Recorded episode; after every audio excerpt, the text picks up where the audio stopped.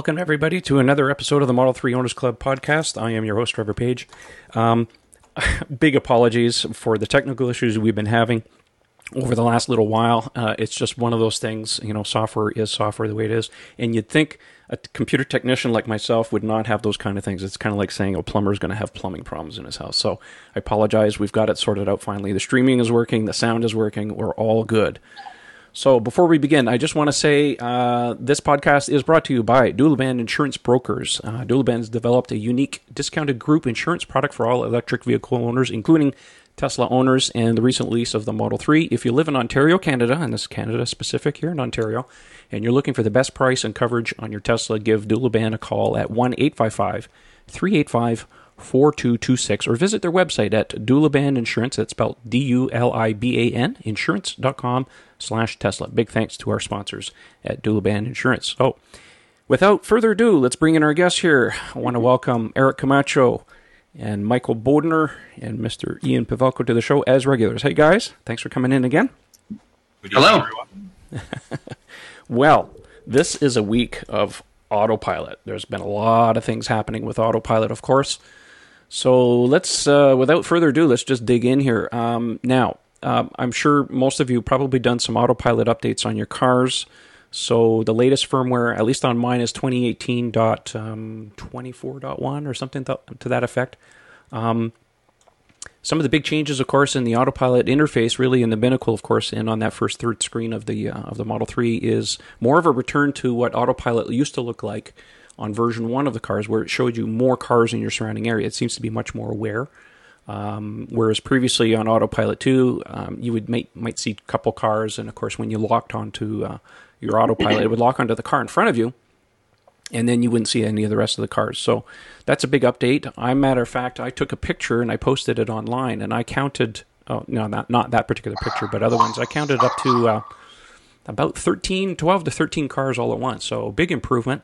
Of course, unlike Autopilot 1, we don't see any um, motorcycles or trucks. So I think that's probably coming a later software update. So right. it's going to be interesting there. Um, I did notice though when I'm driving beside a semi truck that sometimes it registers as three cars. so, so, it's a little weird as as going by. Um, so uh, Eric and Mike, what is your uh, opinion and, and um, experience with the latest software update? I think it's been fantastic. Um, it certainly is a welcome reprieve from what uh, people have been using autopilot for some time i've seen, uh, which is now you really have a greater view of what the road is like without having to use your mirrors much. Um, uh, what I do find interesting is that the, and I'm sure this will probably come over time, is that the update um, will show when a truck is there uh, versus a car versus a motorcycle. Uh, right now, it just shows an object, but it's good because you do, like you said, I've seen um, easily the icons going from right lane to my lane or left lane to my lane. Um, so it's it's just a greater overall view of what's actually happening in front of the car. Um, and I think it's it's something that uh, again will just continue to get better, but it's it's a huge huge difference um, in the month I've had actually a month and a two months now I've had the car. um, what's your opinion, Mike? You done any testing? I have done some testing. Uh, so on the Model 3, the version's 21.9, I believe. Uh, the next one should be 24 plus. But uh, specific to autopilot, a couple of things that I've noticed. Um, first of all, it doesn't seem to switch lanes with a car in the blind spot at all. Uh, it used to do that before. It wasn't mentioned as one of the improvements, but I've noticed that. Uh, so that's obviously really good. Um, my first impression was, wow, that's a lot of cars on the screen on the left one third. Um, but then a couple days went by and I realized uh, well, not a big deal. And uh, I do, like Eric just described, I like seeing all the detail. The other thing that I really like, and Trev, you did a video on this in your in your X, and, and it works just the same in the three, um, is the highway on ramp off ramp, specifically the off ramp. Uh, it's really fantastic. Uh, before this update, I found that anytime I would hit traffic, I would quickly use the right scroll wheel to drop five miles an hour at a time to kind of preemptively slow down so yeah. that I wouldn't mm-hmm. have a, a harder braking. And uh, sure enough, the car does what I was doing manually automatically now. So I really like it. Yeah. Uh, the one thing that I noticed, of course, is that uh, previously my car would freak out. If you're in the lane and you're trying to take the exit, and you know it would just barrel through that off ramp, and it was just like, okay, well, mm-hmm. just, you just get in the habit of actually not using it.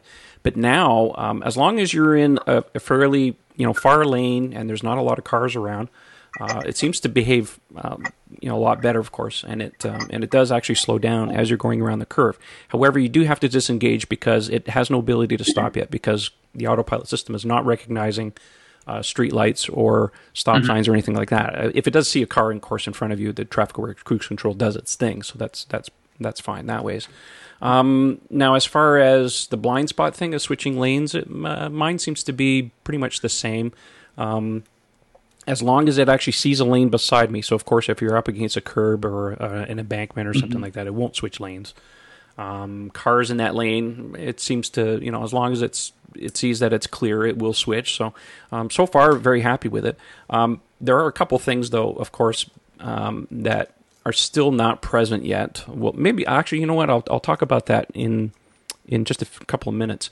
Uh, before we get to that, though, I want to talk about th- this this issue of the nag screen because I, I've because I've I've talked to some owners who have had autopilot one cars, and the general consensus is that the nags would be about three minutes, and autopilot two up until the recent software update was about a minute, and I t- kind of timed it that way. Now we're down to about thirty seconds. So it's not as bad as um, I did. I did drive another car that had something like that. It was the Nissan Leaf uh, with ProPilot, and that's about 10 mm-hmm. seconds. I found that just too much, almost, mm-hmm. in my opinion, a little bit unusable. It's just too much mm-hmm. nagging. Um, now I've since gotten used to the 30, 30 second thing. Now I just keep a light touch on there. Of course, uh, we're just waiting for this latest software update to come through, where Tesla is clarifying, um, I think, how to hold the steering wheel mm-hmm. because it seems to be a lot of confusion. Everybody's freaking out over this fact that you've got to hold the steering wheel, but now all it takes is a little jitter and stuff. And that's kind of my mm-hmm. behavior, what I was doing before. I would right. prefer it. I got used to the one minute thing. I don't mind the one minute thing. I would rather go back to one minute, but I think Elon is, and maybe the lawyers probably got involved and said, look, you know, we got to, you know, do something about that. How do you guys feel about the nag situation right now? Are you, are you kind of dealing with it or? Yeah, I mean, I, I, I think it's, for me, it's not a problem because uh, I know that a number of us drive a certain way where our left arm is sort of resting palm side up on our left leg, uh, as the steering wheel is pretty close to where your leg rests. Um, and I think for a lot of drivers, it's pretty good. For for me, I also think it's good to have their. I mean, granted, 10 seconds is actually very, very short, as you pointed out with Nissan. Um, but 30 seconds is good because you're also not having a driver building complacency. Um, that we've seen a lot of other drivers experience with autopilot uh, when they're. I mean, I've seen this on on test drives with some people too, where they're like, "I'm just going to get my hands off the steering wheel." We've seen a lot of YouTube videos where all of a sudden their hands are just off the steering wheel. I'm like, no, no, no, you got, you got to keep your hands on. Um, so I think having it at 30 seconds is sort of a, a nice uh, foundation for everybody because it doesn't give you a lot of time. Like if you have to quickly grab something from your glove box or something like that, where you're still able to see the road, it works. Um, but I but I think it's it's it, again I, I, think it's just just kind of like that Goldilocks zone of, of being just right. Um, but yeah, as long as there's a little bit of a wiggle, as long as the steering wheel is moving a little bit, um, and you, I think even you just shared a story the other day about the um, the government basically banning the um, those weights that were going on the steering wheels. Yeah, autopilot, you can also talk that, about that too. Yeah, the thing yeah. called Autopilot Buddy. Uh, when yeah. I when I saw that product, I was like, man, there's a lawsuit just waiting to happen right there. I mean, oh. and of course, uh, NHTSA in the U.S. has finally chimed in and says, "Okay, that's it, game's over, guys." You know, um, so apparently um, they sent a cease and desist, and they have a cutoff date. So apparently they've jacked the price up another twenty bucks until the cutoff date. So. yeah, I don't know what's going on with that. Um, I, you know, I will I will say this, uh, um, and and I think Tesla's right, and some other people have said this that um, the people that are actually more comfortable with with autopilot are the ones that actually get into more trouble because they they trust it more than beginners. I've taken people for rides in my car and shown them the autopilot and let them drive the car. And the trepidation, of course, at, right at first is just like it's palpable for sure. But as you get more comfortable and you trust the system, you learn to you know stretch its limits a little bit. So I understand the nag thing, uh, but I don't have a problem at one minute. At half at half a minute, it's like okay, if you really want to go, let go of the steering wheel, even though you have no occlusions around you, there's no cars, maybe it's a bit much. But uh, you know what? The other day I just decided, you know what? What's this like? I mean, if I just put my hand on the steering wheel, what's it going to do? And you know what? After a couple seconds, you, you just kind of forget about it. You just kind of leave it there and, and it works fine. So maybe that'll be my behavior going forward. So we'll see. yeah, Trev, I, would say I basically do the same thing as Eric. Um, the only difference is I, I rest my hand palm side down so it kind of grabs the steering wheel in a comfortable position, always keeps uh, a little resistance on it, and I never get the nag. My opinion, because you just said it really well, is uh, the longer you have the car, the more complacent you get. And those are the people who are in risk of having autopilot accidents. It's usually not the brand new driver. Uh, 30 seconds keeps me honest. And like I said, I, I actually never see the nag message because I'm always applying a little bit of weight and it's not any less of a convenience feature because my arm's just resting on my leg anyway. Um, you know, a minute probably still all right, but but again, it keeps me honest. Uh, a little too much time, and you might start fumbling around for a phone, looking, doing a text message. We shouldn't be doing that stuff while we're driving. It's not full self driving yet, so I'm generally okay with it. Thirty seconds or a minute. Um, realistically, our hands should be on the wheel, so it, it technically shouldn't matter. Uh, just long enough to take your hands off to flip a radio station or turn on a single swipe of the wipers. Yeah, I saw that. You um, was it a picture you posted, or was it in your video where you showed your resting position with your hand? I think just on your knee, right, and you're just kind of holding it. Yeah, yeah I, I, thought... I, posted a, a, picture of how I used to before the improved nag, if you will. uh, so just a minor adjustment, but still comfortable, and, and literally never see the nag message. Yeah, the seating position in my car doesn't allow for that. The X is much more upright, so you can't. I mean, unless you just take your foot off the dead pedal and move your foot, you know, way up close to you and kind of did one of these things.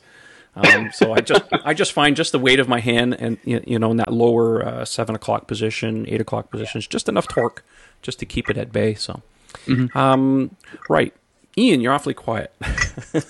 well, I can't add a whole lot to this conversation right now because I got no autopilot. Well, that's uh, okay if uh, if you can hang on another two and a half months, I will be able to give you some useful insights because I just booked uh, a flight to uh, San Francisco for the first week of, oh.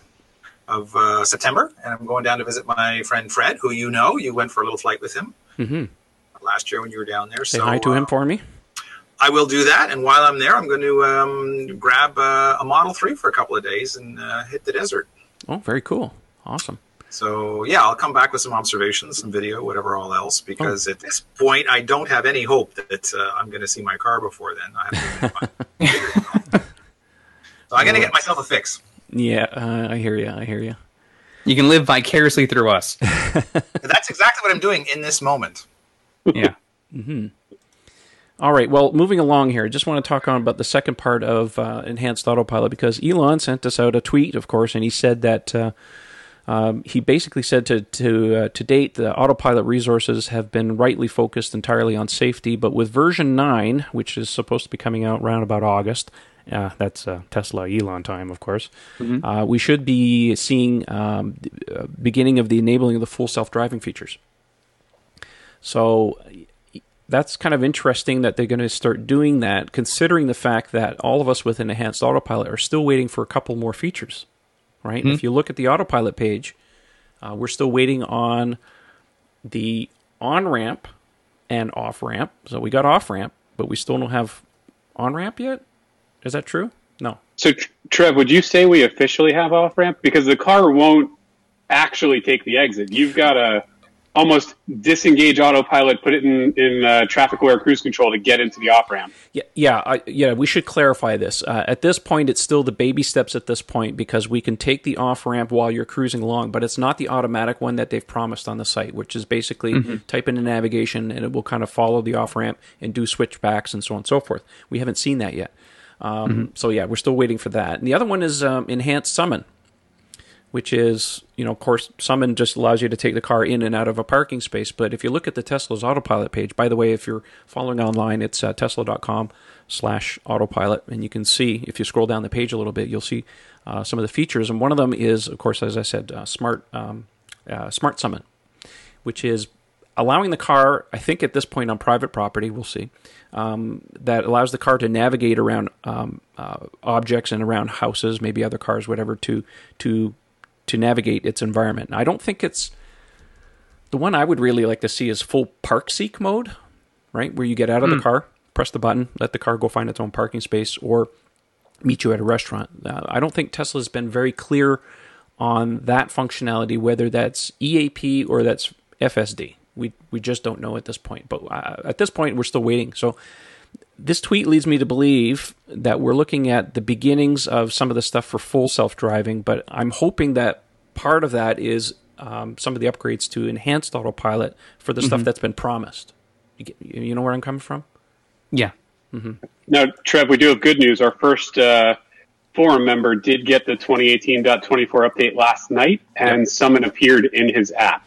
Yeah, I did tweet that so, out because we already had some of that information that's spreading out. Um, for those of you who are not aware, there is a, a website, and um, during my live test earlier today, um, one of our uh, one of my uh, Twitter followers, uh, Matt Abadia, uh, reminded everyone that there's a website called ev-fw.com. That's EV firmware. That's just a short version. And what it does is it tracks all the firmware releases on Teslas um, including the you know what cars it's been um, uh, seen on and how many people have reported it. Now, you have to be a member of the site. You have to sign in. You have to you know sign up your, your Tesla token, or you can just report it manually, of course. But if you want, you can tie it to your to your Tesla account. So as you get software updates, it automatically gets reported to the site. So for those of you who are interested in following the firmware uh, saga, you can take a look at that website. So just an FYI for people out there looking at that. So yeah, Yanpa, yeah, autopilot, very exciting times. I think uh, we're we've definitely seen some big upgrades. Like March was the first one where we got, you know, the the big update as far as reliability, or as what people call mm-hmm. the confidence update. And uh, now we've got the the user interface. Now Elon did say that. Uh, version 9 of the software would really come with um, a user interface upgrade, but mostly on the autopilot side, I believe. I think that's what he said in the tweet. Uh, it wasn't going to be, I don't think, a user interface overhaul on the main screens, just mostly for autopilot. I think somebody else was asking about the possibility of being able to see behind the car. So maybe having the autopilot display of the car up a little bit forward so that we could actually see cars behind, coming up behind us. That would be mm very handy for things like blind spot, blind spot monitoring that everybody's belly aching about not having on the Teslas. Mm-hmm. So I'm looking forward to uh, to some of that stuff. Um, right. Uh, do you also want to get into the tweet from uh, from Lexi about um, some improvements for autopilot that uh, Elon said might be in the pipeline? Well, please go ahead. So, uh, so if you don't follow her on Twitter, um, she is uh, Lexi Heft. I want to get this right. It's L E X I H E F T. Uh, and she had tweeted to Elon Musk and Tesla uh, that she was thrilled about some of the stuff about autopilot and the Model 3. And she had made two recommendations to Elon and Tesla to improve the performance of the Model 3. So one was having a more sensitive auto wiper. Uh, and I've actually had this experience myself where the, like it, today here in South Florida, it's actually raining on the drive home. And, uh, the rain was hard enough where it takes time for the wipers to really detect enough water yeah. from the pressure and the speed of the vehicle to then engage the wipers. Yeah, so sometimes you have to turn them on manually first before the car actually does it automatically. Yeah. yeah. Uh, so that's one thing. And the second thing was to see if autopilot can read turn signals uh, now that it can censor the cars, uh, or sense rather, the cars in the left or right lanes uh, around you to see if it can detect when cars are trying to merge in front so that your car is able to adjust with tach uh, more uh, proactively uh, than it is reactively. So Elon's response to that tweet was coming soon. So again, what what that means, we don't know. Um, this is tweeted back on June 6th, so we're looking about almost two weeks ago. Um, but Elon at least said that it is something that they're going to try to work on. Well, that's good news. I mean, I'm always looking forward to you know different uh, enhancements. I mean, there's we're just scratching the surface as far as this thing is concerned. I actually did a presentation last night to EV Society about autopilot, and it's basically autopilot is artificial intelligence, where I basically went in and just kind of explained Tesla's position as using. Uh, for using a vision-based system as as opposed to a lidar-based system. Now, I'm not saying one is better than the other. I'm just putting Tesla's position out there. Um, uh, where uh, he had clarified during the financial call back in February of this year when one of the analysts had asked him, "Well, why are you doing a vision-based system as opposed to lidar?" And basically, Elon said that you know we're, we're trying to go down the hard path to do it on a vision-based system because we believe that I'm paraphrasing here uh, that it will give us a global whole where uh, where other people that are doing lidar and they're concentrating on certain urban areas they're kind of landlocked in some ways. I think that's kind of the gist of what he was saying. So i do believe i mean history will prove which one's better than the others of course um, but i think tesla's really onto some solid ground here. And i've watched enough videos and those of you who may not be aware what's going on in the vision based system um, just do a google search or, or, a youtube search for nvidia ces uh, Drive PX or something to that effect. In the last two or three CESs, there's some astounding amount of uh, interesting work that's going on in the vision-based systems um, uh, from NVIDIA. Of course, that's what the system that Tesla's using in their cars. So, uh, very informative if you want to go down that rat hole. That's for sure. okay, moving along. Um, anything else you guys want to add before we move on to uh, maybe the next subject?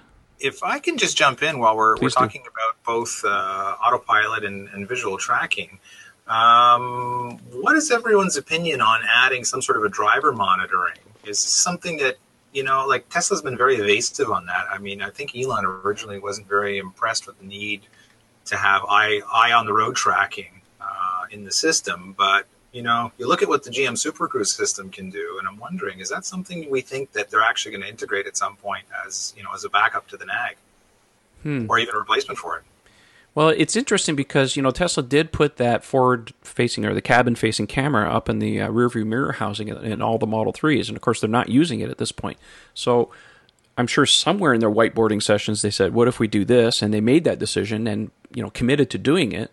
What they're going to use it for, we really don't know at this point. And it's interesting that Elon actually tweeted out and he said, because somebody had asked him about the Super Cruise system, uh, where they're doing eye tracking. Right. And Elon says, well, we don't think it's, or what did he say? We tried it and it didn't work all that well. So where does that fit in with the camera in the Model 3? Who knows at this point? Maybe this, you know, for something maybe in the future, or maybe he's just being cagey about it. I don't know. I don't think Tesla's, or Tesla, Elon's the kind of guy who would – deliberately lie about something. He may put out maybe a half truth or answer a halfway, but I think in this case he doesn't really know exactly what they're doing. I think they're kind of maybe hedging their bets. Um, history will prove exactly what they're going to do, but yeah, I don't know. It's... I mean, my, my sense on that is I, I believe those cameras usually have difficulty with polarized glasses. So right off the bat, big issue for anyone who likes glasses like that. The system's not going to track their eyes, um, and then they're always going to get nagged or, or it's going to fail. I always thought that that camera was for when you send your car into the Tesla fleet um, and put your car out there that you could watch people in your car when, mm-hmm. you, when you're renting yeah. it out. That was that was always my assumption of what that camera was for. At that point, I'll put a nice piece of tape over it.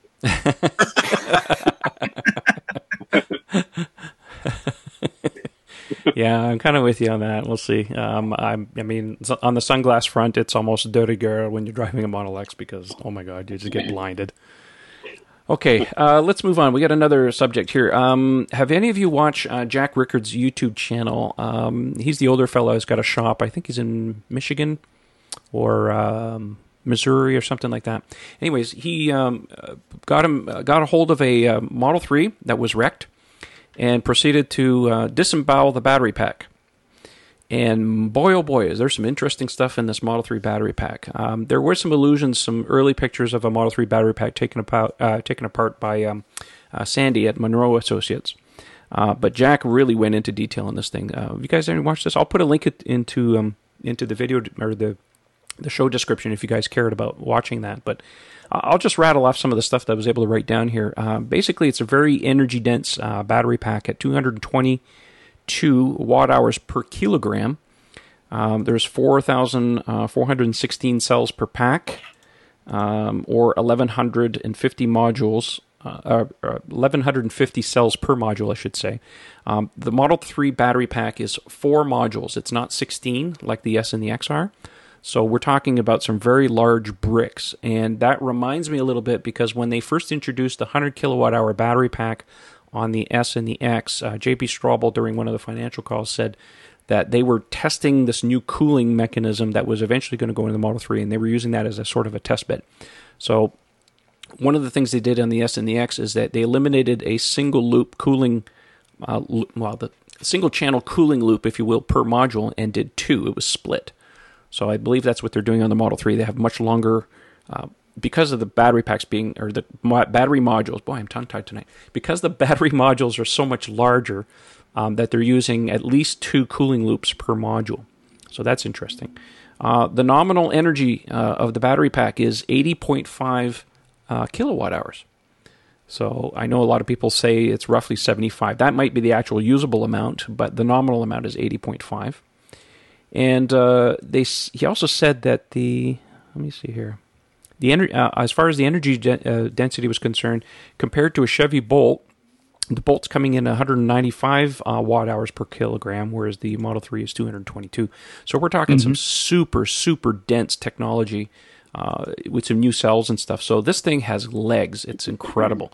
Um, the other thing that they've done too, and I don't have pictures unfortunately, but I'll let you watch the YouTube channel. Um, and this was kind of alluded to as some leaked um, images a few months ago on the battery pack on the Model 3. But what they're doing is they're integrating the inverters, uh, the cooling modules, uh, the pyrotechnics, all this other stuff is all built into that hump that sits under the passenger seat in the rear. So instead of having all these different electronics spread around the car like the S and the X, they've built it all into the battery pack. So what that does is that it basically allows them for easier manufacturing and easier building of the car. Of course, and that's one of the tenets of the Model 3. It has to be easier to build. So uh, yeah, quite interesting. Um, and this this kind of stuff spins my propeller, you know, as a nerd as I am. um, the other thing that Elon also confirmed too that it, they were looking at getting rid. Uh, most of their cells are containing about three percent cobalt, and uh, they want to move to zero. They want to get rid of cobalt completely. Now, I'm not a chemist. I don't know what cobalt gives to the battery chemistry or what it actually does. Uh, if any of you know, please chime in. Uh, but if you do any bit of research, you'll find out that cobalt is mostly coming out of um, uh, Niger or the Congo, I think, in, in Africa. Bad places. Yeah. Yeah, bad bad places. Um, so I think from a political standpoint, that's actually a good way to go. Um, but it just shows that uh, you know uh, chemistry on the battery front is not st- standing still. They're definitely doing some improvements there. So, okay, any comments? What on I'm, that? go ahead. Go Well, I was going to say, what amazes me most about all of this is that first and foremost, Elon said a while ago that the Model 3 batteries are going to be the densest, most efficient batteries that they've ever produced. And so far, you know, we're, we're seeing these numbers trickle out from various sources, but so far it's it's proven to be correct. But what amazes me more is just in the very short time frame that Tesla has existed as a company, we've seen the advancement of battery technology move in ways I don't think any other industry could have ever shown had it not been for the push to for sustainable energy and the push for uh, renewable resources. And so, um, to see what Tesla's done with their batteries in the span of three different models of cars uh, within a matter of you know five, six, seven years is just absolutely incredible. Um, and it's only going to continue to improve um, as more and more cars are produced. Agreed. Agreed. Um, I know somebody was asking me a little bit earlier today a question when I did a, a test feed that they were saying, when do you expect to see, or do you expect to see the 2170 cells eventually in the S and the X? And if you look at Tesla's history, um, the answer is yes. I think it's going to happen. It's just a matter of when. Uh, they do have a lot of projects uh, in the works right now. Um, how far along, as far as that's concerned, I don't know. Uh, you know, an S and an X refresh have been rumored for a long time, especially in the S front, because the X has only been in production for about three years, so it's kind of like mid-cycle at this point. But the S is kind of overdue in some ways. So there's definitely some tech in the Model 3 that's kind of usurping the S and the X, and they did say that the S and the X were going to be the technology leaders. So I think if you look at if you put it in that kind of context, we're definitely due for something along those lines. Um, I mean, the the Tesla semi truck most assuredly uses the 2170s, and uh, the Roadster. It just makes total sense that they would do that too. So it, it just makes sense. If you're going to reduce the cost, if you're going to reduce your your environmental impact, you can't keep importing from Japan all they have, um, like they have with Panasonic all these years. So. It's no loss to Panasonic, of course, because they're a partner in the Gigafactory. That's where they're making the cells for the three. So we'll see what transpires there. Um, so we'll leave it at that. We want to take a little bit of a break here and uh, talk about uh, FineLab, who are one of our sponsors here. And uh, did you know that due to recent changes in environmental laws, most modern cars' factory, factory paints are thinner, softer, more fragile than ever before? This is great for the world we all love and share, but not so great for a brand new car showroom. Shine. Teslas are no exception to this rule and are extremely susceptible to UV damage, fading, swirl marks, bird droppings, acid rain marks, and other environmental contaminants. But not to worry, as Fine Lab has the answer. Our line of ceramic coatings were engineered to protect your Tesla's paint, leather, carpet, plastic, and wheels, effectively blocking all those UV rays and environmental factors before they ever get to ruin your brand new baby. Fine Lab offers a complete line of car care products and ceramic coatings for both the DIY, DIYer and the professional detailer. Did we mention we all have we also have the world's first self-healing coating?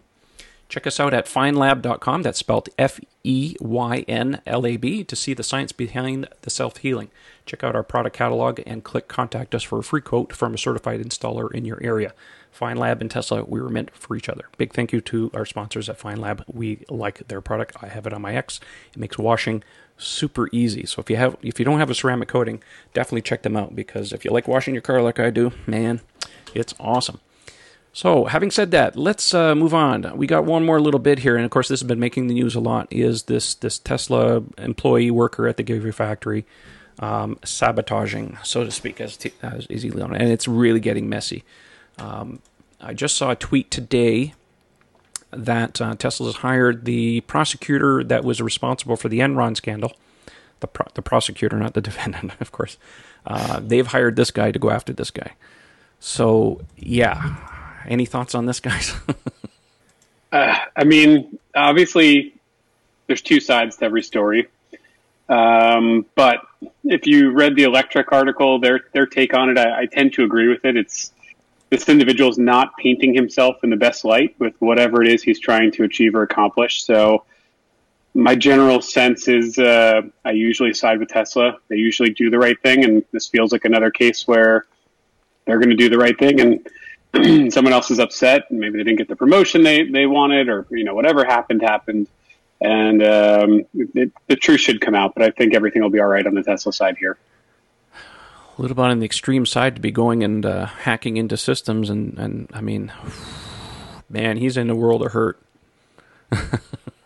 I mean, it's. I'm, uh, I'm very curious to see if he's acting alone or if there's somebody else behind him. I mean, that's you know everyone's been kind of gotten the rumor mill going on this, but uh, I'm there I'm was very curious to see what happens. There, there was some talk, I think, online that he might have been feeding the information to a third party. So there could have been something going on. Like, I mean, it's too early to you know to speculate on on this stuff, but I mean, everything's flying around and stuff. But man, if you're looking for a promotion, you couldn't ask for a worse way to be doing this because now uh, he didn't think this through, obviously, because now he's in a world of hurt and I would not want to be in his shoes to be doing something like this because, I mean, not only did he hack Tesla systems and steal the data, but apparently um, there were, there, you know, there's some talk, of course, that he might have fed some false information to the media about production and so um, and so on and so forth. So he's he did uh, quite a bit of damage uh, to the company. Now I did look at the stock; it did take a hit. Um, it's largely recovered, I think. Uh, the, anybody got the Tesla stock in front of them? But I checked it today and was mostly back up mid to two, mid to high two fifty. Right, uh, yeah. Three forty seven. Okay, so oh, sorry, yeah, three, yeah, three, three forty seven. Is that what you said? Three forty seven fifty one to be exact. Yeah. Okay, yeah. Sorry, so, it, was, it, was, it was three fifty something when I looked at it. Yeah. Okay. Well, you know, as as one would want, I mean, the media likes to take these things, and of course, in Wall Street's very, very jittery when it comes to Tesla in, in a lot of ways. Um, but um, anyways, I still think the short squeeze of the century is certainly coming. Uh, yeah, there's going to be. Um, do, do, you guys um, follow the Twitter account Value Analyst? No. Oh, you totally, totally should follow that that guy. He knows what he's to. doing. Compared to all the other guys, this guy's been on it like since day one. He's like he's accurate like you wouldn't believe.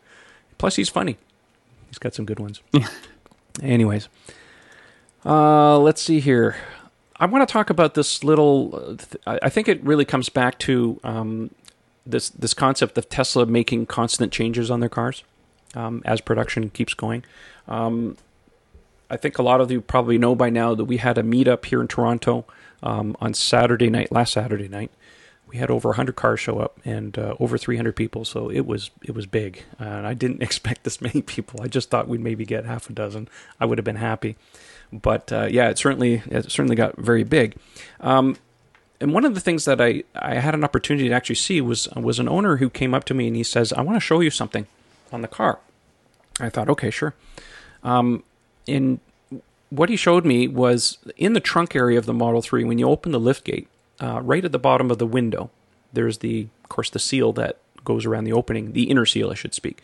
And underneath the the trunk lid, uh, there's a there's a stretch of metal, of course, that goes from one side to the other. And on his car, there was no cladding there; it was just bare metal. And he said, "You just run your finger along it, but very very careful because it'll cut you." And I could certainly feel it. And his buddy said, "Yeah, I wanted to show you that because come look at mine." Now, of course, this guy that had no cladding on it, his VIN was uh, he said I think he was said around the seventeen thousand. And uh, this other fellow, I went and looked his car, and, and it's in the video, by the way, if you want to watch it. I'll put a link in the video here um, in the show notes so you can check it out for yourself. Um, when he trunk lid, Tesla had installed a piece of plastic cladding along the bottom. So, and his number, I think his VIN was like uh, thirty thousand or somewhere somewhere up there, upper upper twenty eight thousand, something along those lines. Anyways, the point is, uh, Tesla's constantly making changes to the car, and I actually went back and looked at my video footage that I did on the Model Three um, that Ken and I did last year in September, and it didn't have the trim piece either. So it, it's obvious that something changed along the line. and, and I think for the better, of course, because uh, yeah, that sharp piece of metal. Um, Michael, I think you have some some. You, you were saying something a little bit earlier about luggage. yeah, well, I've actually got two updates on the uh, trunk because there's one other change that I I you noticed. Got a, you got a whole thread going on on the forum about this. I've got two separate threads now. So one on the trunk piece, uh, I was able to track it down. We found the part number, um, and my mobile service uh, technician here did order the part for me. And we do have some talk from others who have tried the same, and they've been told there will be a little bit of a delay getting the part, and then others who are told it's not possible to retrofit. So we're a little all over the place, but it feels like, seems like I'm gonna I'm gonna get the piece. Um, certainly, forget cutting your hands. Put some luggage in the trunk. You might scratch your luggage. Uh, removing it a stroller, golf clubs. Uh, it's better all around, and obviously it looks better as well. Uh, visually, though, truthfully, you only notice it if you're lower than the car looking up. Um, but once you know something, you kind of look at it all the time. At least my OCD does that. One other thing I noticed um, in the vent area between the trunk into the cabin, my car has these white triangular wedges. They're they're glued down. They're they're fixtures. They're not uh, just for shipping. And I did a poll because um, I had never seen another car that had this, and some have it, most don't. So that was another change they did in the in the trunk. Obviously, they switched to probably a, a darker foam uh, for vibration dampening that, that installs differently. But uh, I picked up on that one as well. If you've got a lower VIN, I'm I'm under six thousand. You'll probably have uh, those two white foam wedges in there as well. Don't take those out. so uh, what did they say? They said that the trim piece is not a retrofit. So if, if you ask for it, you won't be able to get it if you had a lower a lower VIN. Right. So we had we had a few reply to the thread saying that they were advised that they could not have the piece. Um, some who said that the piece would be ordered for them, but it might take two to three months to come in. Um, and then my service advisor told me he already ordered it. Now, Michael, did you notice if that's in relation to a particular VIN, where there's certain very low VINs where it, it wouldn't work, and then maybe as we we went up the VIN scale, you know, they were retrofittable? Um, that I'm not sure. I mean, I'm I'm pretty low, and I, I I'm just under six thousand. So if it's going to work on my car, it probably should work on most of the the Model Threes that are out there. Logically, yes. I'm just thinking if they had super early VINs, if there was some reason why it wouldn't work, I couldn't imagine why. Like, has that cross member really been changed? It doesn't make any sense to me. Uh, the only thing I can think of, uh, and this is just me specula- pure speculation, uh, my service advisor said it was really hard for him to even find the part in the first place. So it might be that the other individuals, their service advisor looked and, and had the same struggle, but just couldn't find it. And mine dug a little deeper and uh, he found it for me. So uh, for those maybe who were told no, uh, you know, maybe ask again. Um, check out on the forum. I, I, do have a post where I show the part number, so that might help as well to uh, share the part number. Hmm. Eric, do you do you have this piece? Have you even checked your car? I haven't checked my car, so I don't know if it's if it's there or not. Um, so I'll it's, your, it's dark now, so I'll probably take a look at it. No, that's fine. But is, is like is your VIN in the same vicinity as as Mike's, or is yours a much higher VIN? Like, is it mine? Roughly? Mine is just below thirteen thousand, so mine's about twice the number. Again, they've obviously had gaps in the numbers at times. But yeah, mine's mine's about twice as high as. Uh, be interesting because, like I said, the one that I saw um, was a. He said it was around a seventeen thousand ish VIN, and the other car that I saw was was sub thirty thousand, and it certainly had the the part. So there seems to be some discussion that this this part has been added. I mean, this is not the last time we're going to see this. The, the parts are going to change, right? Uh, it's just the nature of how Tesla does things. So, yeah, it'd be very interesting to see uh, what other things they will change in due time. I will say though that I, I seldom use my trunk. I mean, I've gone to Costco and other other shopping stores, and I buy a, a lot amount of stuff, but I don't use my trunk as much as Michael. I know Michael's a husband and a father, so he's obviously got a lot more stuff to haul back and forth. Um, so for me, it's just I just use my car to drive to work every day. Um, but yeah, I, I don't. Um, I thankfully the times I have put stuff in the trunk hasn't been caught or anything or ripped or something like that. So my, my trunk is nice and clean. What about your Thankfully. front? What about the front trunk? Do you find yourself using that? You know what? There's been a couple instances where I've, I wanted to put things in just to see how it would fit, and it just it never really worked. So the only thing I really keep in my frunk is uh, my pack for my mobile uh, charging kit. That's about it. Oh, I see. Well, let me give you the, the secret trick for the frunk. Please do. Uh, it is best used for smelly takeout food. Uh, 'cause that, that, somebody on the that- forum, somebody on the forum uploaded a picture of a pizza in the front trunk. that's, that's what I use it for. That way you don't get the garlic, uh, the garlic smell in the car. Uh, if you put it in the trunk, you're going to smell it in the car with that vent. well, I'll, this is not something you guys will probably experience, but up here, it's great for keeping stuff cold in the winter. You can just throw it in the front trunk because it's not insulated. So if you want to keep your, you want to meet the, you know, you go to Costco and you spend seven hundred dollars on on fun meat, whatever, you can just kind of throw it in there. oh boy. All right, guys. Well, we're getting to the end of this thing. Um, any final thoughts before we sign off tonight? Anybody want to uh, throw a couple more things at us? Well, I do Um, want to. Oh, Go ahead, go ahead. No, please go ahead. Um, I hope I'm not putting us down the rabbit hole and I didn't get a chance to fact check the numbers, but this one's relevant to me because it doesn't fail every day. You know, I start talking about Tesla 'cause it's what I love to do. And somebody says to me, but those cars catch on fire. Oh God. Um, and I saw an interesting tweet again. I didn't fact check the numbers, but uh, with it said about 300,000 Teslas sold. Um, a very minuscule percentage of them have caught fire. It was something like 42 or 43 of them, and then took the sales for all other cars that weren't Tesla, and, and they're about five times more likely to catch on fire. So I always, you know, I try to find a jokingly way when somebody says to me, you know, I'm just worried about you. You have a Tesla, and I say, well, I'm just worried about you. You don't have a Tesla. You know, gas burns also, um, not just batteries. So You, you do realize you're driving around with, uh, you know, 15 gallons worth of highly volatile fuel in your tank, right? exactly. So I just felt like sharing that. Yeah. I mean, you, it's called an internal combustion engine. The keyword combustion. Or, or if you had an early 70s Pinto, an external combustion. What was that movie, uh, the one with Val Kilmer, where they showed a Pinto, somebody bang, just kissing the bumper and that car Real exploded? genius? Ah, I forget what that movie was. Top Secret. Wasn't it Top Secret with Val Maybe Kilmer? it's top secret, but Real Genius is a classic too. Oh yeah, I gotta watch that one again. Well, guys, uh, we're gonna call it a, uh, a night. Um, so, what I wanted to uh, offer you is We haven't, we haven't talked about the performance model once. Oh no! Well, How's like I said, podcast? you know, um, in Canada, a lot of us are still waiting for this, and uh, one of my buddies is just like constantly asking for Elon on updates on this thing, and um, yeah. So uh, Jay, keep the faith. I know he was uh, he was telling me privately, "Oh, I'm getting fed up. I might go buy a Porsche. And I said, No, dude, you're gonna regret that. Don't be doing that. So I talked him off the ledge. I talked him off the Yes. ledge. I think so. Anyways, Jay, if you're listening, keep the faith, buddy. Keep the faith. It'll be coming soon. Anyways, uh, with that, oh, we'll leave it like that. And uh, so, everybody, you want to give us a little bit of a plug there, Eric? Where can people find you on the internet if they want to talk to you? Uh, so sure. Uh, real things first, though. I do want to thank our sponsors. It's fantastic. Uh, thank you to our Patreon supporters for supporting this channel.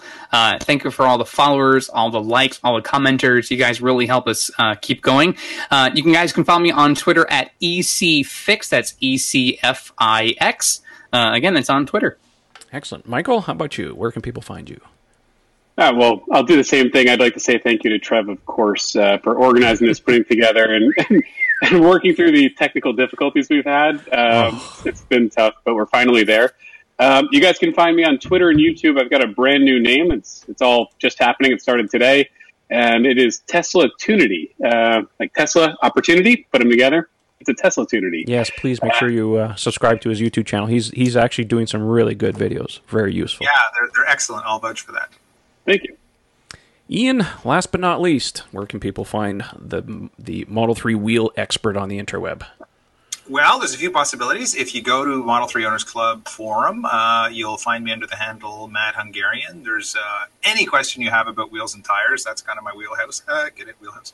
And uh, I'd be happy to uh, to respond either to a private message or any public discussion. We have a an ongoing technical thread for any wheel and tire questions, so there's lots of juicy stuff going around there. Um, you can also find me on Twitter uh, at Ian Pavelko or just look up Mad Hungarian, uh, and you'll either get me or the baseball player, but usually me. um, I didn't even know that was a thing, and that's this is a reference to Gumball Rally. That's where I got the handle from, and my boss, who's called me the Mad Hungarian for thirty odd years, well, just because that's where your Twitter profile comes from. Picture. Yes, exactly. So yeah, that's exact. Yes, anyone who knows the Gumball Rally would recognize the picture. That's awesome. Um, and then of course you can always uh, head over to teespring.com, the uh, the custom T-shirt shop, and look Absolutely. up Mad Hungarian and you'll see Mad Hungarian's Evolve Wear, and that's where uh, I have my little campaign going to sell the Evolve T-shirts, uh, which you might have seen around. Uh, again, a huge shout out to all the owners who've been wearing those to the delivery events. Um, that is so gratifying for me to see. It's it's a great cause. It raises money for uh, three different organizations. We have LAVEC in Quebec,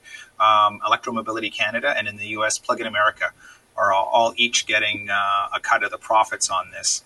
And uh, I have to say, just since the podcast, we've been running the podcast, I've sold another 40 shirts. We're up to about 450 awesome. shirts sold in this program. And it's it's going like wildfire. Now, one last thing. Mm-hmm. Um, a few people have, have written in and said that, hey, I can't get a certain shirt in a certain color. This is because the supplier um, on my shirts was uh, American Apparel, and uh, they went Chapter 13 last month. I just got this from Teespring, so we're in the process of rolling that over to a new supplier within sometime within the week. That should be resolved. So if you're waiting for a particular size or color, uh, please be patient. I'll, I'll, put an announcement out on the forum, and I'll, I'll tweet it out so everybody knows. But Excellent. Great. Thanks for that. And uh, for those of you who are interested in his shirts, I'll put a link in the video description. You can check out all of his stuff. I love his shirt. I, I wear it. I wore it at the um, at the car show on, on Sunday, and people are always commenting about that because it says "Evolve" on the back. What does that mean? Well, let me tell you. and this is why there was so much content for you during the broadcast because you needed all the time at the end to talk about all your social media handles. yes, pretty much the case.